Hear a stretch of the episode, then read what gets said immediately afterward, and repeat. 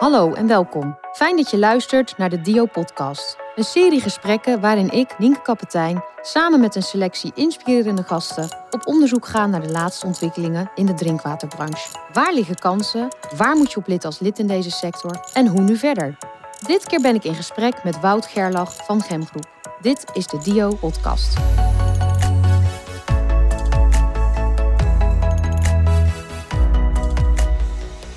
Dag Wout, welkom. Dankjewel. Goed dat je er bent. Ja. En fijn dat je tijd kan maken voor deze podcast. Ja.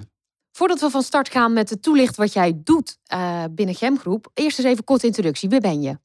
Wout Gerlach, zoals al even gezegd, directeur van, eh, van Gem Groep. Sinds een jaar of 15. Ehm 58 jaar getrouwd. Drie kinderen. Dochter van 21. Een zoon van 15. Een zoon van 13. En ja, ik is al 15 jaar geleden gestart met, met Gem Groep. Eh, een voortvloeisel uit het bedrijf Petrogem. Eh, destijds was ik daar, eh, wel om even te vertellen wellicht. Eh, als, begon als operator al daar. Mijn eerste vakantiebaantje. Dus vanuit een vakantiebaantje bedrijfsleider geworden. uiteindelijk directeur geworden. Bedrijf overgenomen. En in naam veranderd. Dus van Petrogem naar Gemgroep. Oké, ehm, zoals eh, aangegeven zijn we ontzettend benieuwd naar wat Gemgroep de markt kan bieden. Ja. En daarvoor heb jij zo meteen twee minuten de tijd om een toelichting daarop te geven. Eh, er zal een wekkertje meelopen en, eh, en die zal een rem opzetten. Dus ik, eh, ik wil jou alle ruimte geven nu. Wat heeft Gemgroep de markt te bieden? Ja, Gemgroep, ja, dat- wat ik net al even zei, doet vermoeden dat, eh, dat we zijn ontstaan vanuit, eh, vanuit de chemie. Nou, dat klopt ook. Eh, maar inmiddels zijn de activiteiten volledig veranderd en richten we ons breed op het business-to-business leveren van diensten op het gebied van veiligheid, gezondheid en milieu. Dus wij leveren oplossingen voor alle veiligheids-, gezondheids-, kwaliteit en milieuprojecten. Het bedrijf bestaat uit verschillende werkmaatschappijen en is grofweg op te delen in een hard en een zacht gedeelte. Het harde gedeelte staat voor de structuur, het zachte gedeelte voor de cultuur.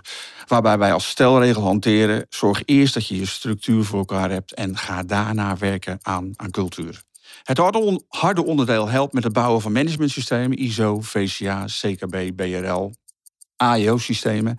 En voor een directielid niet onbelangrijk, we voeren ook compliance toetsen uit. Kijken of bedrijven zich binnen de geldende wet en regelgeving begeven. We maken VGM-plannen voor projecten, eh, RINE's voor bedrijven en daar waar nodig leveren we ook operationele ondersteuning.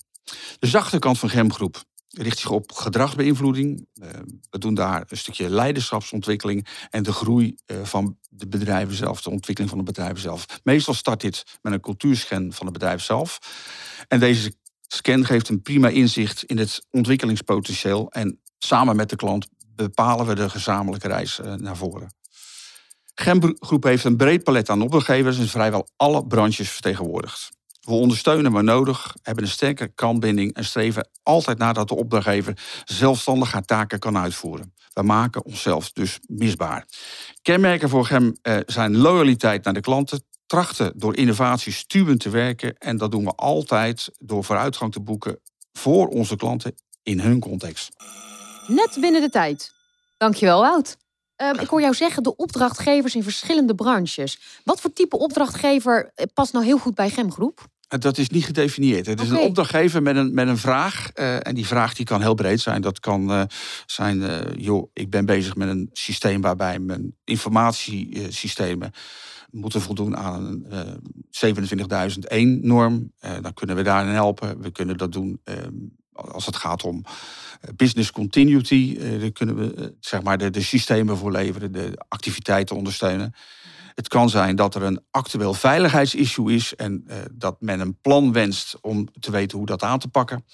Het kan zijn dat we helpen richting overheden om randvoorwaarden waaronder ze opereren, eh, om die helder te krijgen en ervoor te zorgen dat de vergunning sluitend is. Dus het kan eigenlijk heel breed. Dus Heel breed. heel breed. Ehm, en als je kijkt naar welke markten, wat, wat is de meest recente opdracht waar jullie mee bezig zijn geweest? Ah, dat is wel grappig. Eigenlijk heel divers. Er is, de meest recente eh, is een opdracht waarbij we eh, voor een, een opslagbedrijf een project moeten gaan leiden als het gaat om eh, niet alleen de voortgang als het gaat eh, om de, de, de, constructie zelf, maar eh, de combifunctie moeten leveren tussen enerzijds een veiligheidskundige op ja, moet ik wel zeggen, flink niveau, die de, supervisor, die daarbij ook nog een keertje de voortgang moet dienen. Dat is een tamelijk ongewone constructie, maar Mhm. eh, dat, dat is wel waar we nu mee bezig zijn. Ja. Ja, interessant. Als ik jou zo hoor, eh, klopt het dat je je bevindt op het speelveld van een goed werkgever zijn naar je mensen, maar ook een goed opdrachtgever zijn naar mensen die je inhuurt? Als het gaat om die, die zachte en die harde kant. Nou, wij, wij huren ge- geen mensen in. Wij hebben alle mensen in dienst. Dus Ja. wij, eh, wij zijn geen detacheringsbureau. Absoluut niet. We, we hebben alle mensen eh, op de loonlijst staan. Maar er komen af en toe wel opdrachten voorbij... waarbij we eh, mensen voor een wat langere periode uit- uitplaatsen. Maar ze blijven wel eh, bij ons allemaal in dienst. En daar, daarbij proberen we natuurlijk altijd goed opdrachtgever te zijn. Maar goed opdrachtgeverschap, het onderwerp waar ik ja, vandaag voor gekozen heb om, om, om da- dat te bespreken, dat heeft meer te maken met transities die plaatsvinden. Transities in alle branches. We doen veel voor Tata. We doen ve- veiligheidsplatform Eimond. Dat is een, een conglomeraat van bedrijven die samenwerken om op het terrein van Tata veilig te kunnen werken. Om uiteindelijk als missie nul ongevallen daar te hebben met elkaar. Mhm. Ja, en die hebben eh, een vraag uitstaan aan ons van, joh, hoe kunnen we die missie realiseren? Wat moeten we daarvoor doen? Ja. Eh, welke inspanningen kunnen we daarvoor leveren? En ja, eh, een brede vraag. Wat kunnen jullie doen om eh, uiteindelijk in stapjes die missie te bereiken? Nou, Ja. daar leveren we dus ook een bijdrage aan. Helder. Dus je adviseert hen in hoe zij een goed opdrachtgever moeten zijn, kunnen zijn. Nou, zij zijn opdrachtnemer van Tata, Ja. maar wel hoe die missie, nul ongevallen, hoe die in te vullen in operationele sfeer. Ja. Dus eh, welke afstemming heb je daarbij nodig? Goed voorbeeld daarbij is bijvoorbeeld veel ongelukken die in praktijk plaatsvinden, veel incidenten die plaatsvinden, of er nou schade is of menselijk letsel. Eh, ja, daar blijkt in het werk het nodige niet afgestemd te zijn. We hebben gezegd, ja, zorg er nou voor dat je die afstemmingsmomenten, dat je niet hebt vlak voor het werk, maar dat je dat naar voren trekt, zodat je samen naar de situatie kijkt die eh, moet gaan plaatsvinden over twee weken. En daar eh, alle maatregelen in plaatst. De maatregelen die de opdrachtgever moet nemen. Dus het bieden van een veilige werkomgeving, opdrachtnemer. Ja, het uiteindelijk veilig uitvoeren van het werk. En Ja. het aardige daarvan is, op het moment dat je daarmee aan de slag gaat.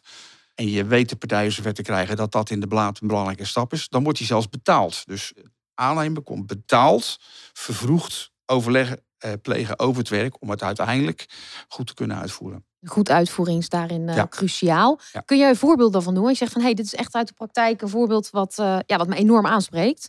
Een voorbeeld van praktijk, eh, uit, de, uit de praktijk eh, haal ik niet even dit voorbeeld aan eh, van, van Tata en VPI, maar eh, een voorbeeld eh, van een van onze klanten is MVOE, heel actief in de infrawereld. Wij zijn bij MVOE betrokken geweest bij eh, het kijken naar een transitie in de keten. En dat is een, een traject aangezet door Brabant Water. Dat heet ook samenwerken in de keten. Wout, even, ik ben heel benieuwd. Wat is een transitie in de keten? Wat versta je eronder? Een transitie in de keten betekent dat in heel veel gevallen een opdrachtgever, een netwerkbeheerder zich terugtrekt. Dat er daardoor ruimte ontstaat voor aannemers om aan te blijven sluiten. En dat betekent daar waar een aannemer aansluit en aantal activiteiten overneemt van eh, de, de, de, zeg maar de traditionele vorm die de, die de opdrachtgever destijds had, kan het zo zijn ja, dat er een, dat een leegte ontstaat, een lacune ontstaat. En moet dus heel goed uitkijken dat het en het kennisniveau van de mensen voor wat betreft die opdrachtnemer, eh, dat dat kennisniveau meegroeit. En dat de keten achter die aannemer, dat kan er heel vaak, heel veel gevallen, kan dat onderaannemer zijn, dat die blijft sluiten. En dat kan tot het niveau van de ZZP'er, eh, die uiteindelijk eh, heel veel gevallen ook een, een, ro- een rol hierin speelt. Ja, helder. Dus er zitten wel wat haken en ogen aan ook. Welke risico's zie jij als het niet goed sluitend is, die keten? Nou ja, er zijn al heel veel voorbeelden waarbij, daar heb ik het even over een veiligheidsissue. Mhm. Waarbij een, een hoofdaannemer activiteiten laat uitvoeren door een aannemer die daaronder hangt. En die weer een, eh, een klein bedrijfje inhuurt om eh, activiteiten te verrichten. En er gebeurt een ongeluk aan het einde van de keten. Iemand in de sleuf gebeurt iets. Nou, is ernstig genoeg, heel vervelend. Eh, vooral voor het slachtoffer in heel veel situaties. Maar wat je natuurlijk wel wenst, is dat je in die situaties van tevoren al bepaald hebt dat dat afgedekt is. Dus dat daar niet een leegte ontstaat en dat er gezocht wordt. En dat je ja, in heel veel gevallen zelfs rechtelijke procedures krijgt om te kijken hoe zit dit nu. Ja, En Ja. eh, dan, in dat opzicht is het heel belangrijk om die keten te, te doen laten sluiten. Ja. Je kunt dat wel doen als het gaat om, om contracten. Eh, nou, hoe dekken we alles contractueel af? Maar ja, het is een kleine moeite om daar bijvoorbeeld verzekeringen naast te leggen. En het is een kleine moeite om dat te doen in het collectief van de keten. Van nou, hoe hebben we dat nou geregeld? Ja, ja en, en waar ligt die verantwoordelijkheid? Wie moet dat oppakken? Ja, als het gaat om uh, de. Dat, is, dat is een nieuw gestart. Dat is, de overheid heeft uh, een, uh, ja, een stukje wetgeving doen veranderen in 2018. En dan praat men over de vergewisplicht als het gaat om de Arbowet. En die vergewisplicht houdt in dat een ieder in de keten zijn inspanning moet leveren om zeker te stellen dat de arbotechnische zaken dat die voldoende opgepakt kunnen worden in het traject van die keten. En die verantwoordelijkheid gaat dus best ver. Uh, het is nu zelfs al zo dat er gezegd wordt, en dat wordt ook letterlijk genoemd in die stukken die daarover gaan, dat een initiatiefnemer, dus kan dat kan zelfs een projectontwikkelaar zijn die ergens aan begint, die een handtekening zet onder de uitvoering uh, van dat project, dat die al moet kijken welke partijen gaan dat straks doen en zijn die daartoe in staat. En dat betekent niet dat je daar elke keer fysiek naast hoeft te staan, maar je moet je ervan gewissen. Dat betekent je op de hoogte stellen van het feit dat dat voldoende ingericht is. Ja, en hoe zie je dat nu in de markt? Wat kom je tegen? Is het op orde? Nou, dan moet ik je. dat is ja. een sterke vraag. Uh, het is niet altijd in orde. Het, is, uh, het gaat, dit, dit gaat met name regelmatig mis. Dus wat je heel heel veel ziet, is dat een hoofdaannemer of een netwerkbeheerder stoot taken af. Maar daarmee neemt de verantwoordelijkheid voor het arbotechnisch laten uitvoeren van die activiteiten, die haal je niet weg. Je zult moeten aantonen dat daar voldoende aandacht naar, naar is uitgegaan. En van moeten vergewissen dat de mensen in de keten tegen de juiste startkwalificaties dat werk arbotechnisch voldoende kunnen uitvoeren. Ja, dat, dat vergt wel wat. Ja. Dat, ja, nou ja, het houdt best veel in. Ja. En ik zeg al, dat hoeft niet. Dus kun je met name in de voorfase heel goed regelen. Het is echt niet zo dat je daar uh, continu mensen naast moet hebben staan, want dat is niet de insteek. De insteek is dat je er zeker van bent dat, ja, dat je met goede partners werkt en die dat inregelen. Ja, helder. Um, ik hoorde jou eerder zeggen dat voorbeeld met MVOI. Je, je gaf aan dat zij ook hiermee te maken hebben gehad. Kun je dat toelichten nog? Ja, ja, ze hebben het project Samenwerken in de Keten. Dus zij zijn een van de drie aannemers geweest die uiteindelijk hun inschrijving hebben gehonoreerd hebben gezien. Het aardige ervan is dat uh, Brabant Water heeft, uh, daar moet ik ze toch een compliment mee geven, dat heel goed ingeregeld. Die hebben uh, van tevoren heel goed uitgedacht ja, hoe gaan we dat contract nou vormgeven? Wel, wat staat daarin? Hoe stellen we zaken zeker? Welke kwaliteitseisen? Welke werkafspraken? En ze hebben iets toegevoegd wat mij heel na aan het hart ligt, is uh, de menselijke maat. Ze zijn uh, met de mensen die straks in de uitvoering die taken moeten gaan uitvoeren en hun eigen medewerkers om tafel gaan zitten, joh het is wel belangrijk dat we elkaar kennen. Dat dat probleem, wat er misschien straks is, dat we dat gezamenlijk hebben. Eh, dat de successen die we vieren, dat we die ook gezamenlijk vieren. En dan is het belangrijk dat je direct contact hebt. Dat je weet met wie je aan de andere kant te maken hebt. En dat je elkaar met een heel simpel telefoontje op de hoogte kunt stellen van zaken. Dus wat dat gaat, hebben we bij MVOE dat, dat in die zin alleen maar hoeven te volgen. Want dat zag er eigenlijk heel goed uit. Maar MVOE is vanuit die hoedanigheid wel opgeschoven. Eh, ze zijn netwerken gaan designen. Dus design en construct. Ja, en daarnaast, eh, dat betekent dus dat je nieuwe kwalificaties in huis moet hebben. En ze zijn ook karweien gaan uitbesteden. Dus door aanbesteden. Nou, dat betekende voor hen, eh, hoe uh, beoordeel je dan die contracten? Hoe uh, leg je die verantwoordelijkheden door? En zorg je ervoor dat uiteindelijk, als je inderdaad bijvoorbeeld de polissen naast elkaar legt, de verzekeringspolissen, dat dat dekkend is. Dat daar geen gat in de keten ontstaat. Dat die ja. transitie inclusief is. Ik noem altijd, wij noemen altijd het woordje inclusie. En dat houdt in dat je allerlei randvoorwaarden van tevoren even doorneemt. Daar heeft iedereen baat bij. Dus zowel de uiteindelijke opdrachtgever als de uiteindelijke uitvoerder. Hartstikke mooi. En dan kon je zeggen dat inclusie, hè, dat alles op orde is. Wanneer vindt idealiter dat gesprek plaats? Wanneer moet je dit allemaal afstemmen met elkaar? Nou, dat kan al een heel vroeg stadium. Wij hebben daar een, dat is nieuw in de wereld. Je zou zeggen, dat doe je al uh, op het moment dat je over het contract gaat nadenken, over het uitbesteden gaat nadenken. Als je er nog helemaal niets hebt liggen, nog slechts bezig bent met een aantal randvoorwaarden. Wij noemen dat de nulfase, initiatiefase dat kan zijn dat je uh, richting een consultatie gaat en dat je kijkt naar hoe gaan we nou om met bepaalde verantwoordelijkheden. Wij, uh, wij hebben het ook altijd over het toekennen van verantwoordelijkheden en risicoallocatie. Dat kun je zelfs al in die beginfase doen, zodat je heel goed weet wat je van de verschillende partijen kunt verwachten. Dat, dat, is, dat zijn grove schetsen, maar iedereen heeft een gevoel bij zijn rol. En die rol die kan uiteindelijk verder uitgewerkt worden als het gaat om uh, de uitvoeringsfase. En ja, hoe ga je dan om uh, met, met, met, met, met die verantwoordelijkheden die op papier staan? Ja, dus dat al in die nulfase duiden ja. zorgt in die end dat het gewoon gedekt is en dat het ja, en helder dat je, is. Dat, dat, dat, pak je nog een keer op. Vlak ja. voordat je het, het, zeg maar overgaat tot de contractvorm, dan zeg je: oké, we zijn nu meer specifiek. We gaan het nu direct benoemen. En op het moment dat je die allocatie helder hebt, heb je later ook veel minder, veel minder ruis op de lijn. Dus het, maar dat werkt gewoon een stuk prettiger. En je hebt het samen afgesproken. Als je dingen samen afspreekt, dan weet iedereen nog waar het over ging. Leg het even vast en ja, dan heb je uh, uiteindelijk een veel prettige samenwerking. Ja, herkenbaar. Uh, je gaf aan, het is vrij recent hè, dat deze wet is uh, toegetreden in 2018. 2018. Um, als je nu vijf jaar verder kijkt, wat, wat hoop je dan, of wat denk je dan dat in ieder geval op orde is in de markt? Het woordje samen zit er al in. Zorgen voor.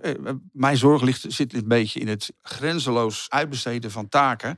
Waarbij gedacht wordt dat als je overgaat naar uit laten voeren van zaken door, door een derde partij, dat je dan geen verantwoordelijkheden mee, mee draagt.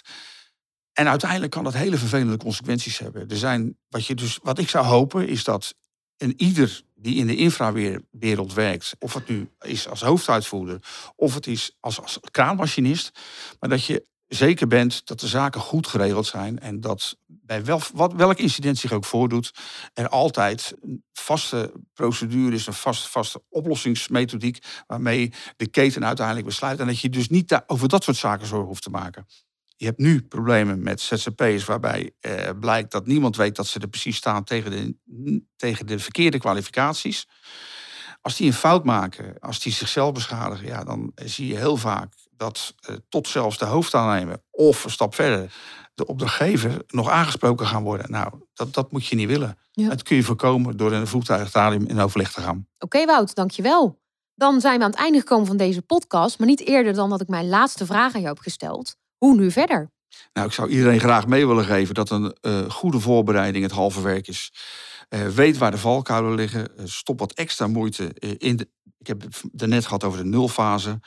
De ver, vergewisplicht heeft arbotechnische consequenties. ken je keten, dat is namelijk de essentie in deze situatie. Verantwoordelijkheid als het gaat om arbotechnische zaken is niet te verleggen. Dus ja, zorg ervoor dat je van tevoren weet hoe die keten eruit ziet. Alright, heldere boodschap. Dankjewel. Tot zover deze aflevering van de Dio Podcast. Volgende aflevering zit ik hier samen met Maruska Romme. Wil je meer horen van de Dio Podcast? Abonneer je dan via Apple Music of Spotify. Of kijk verder op www.platformdio.nl. Dag!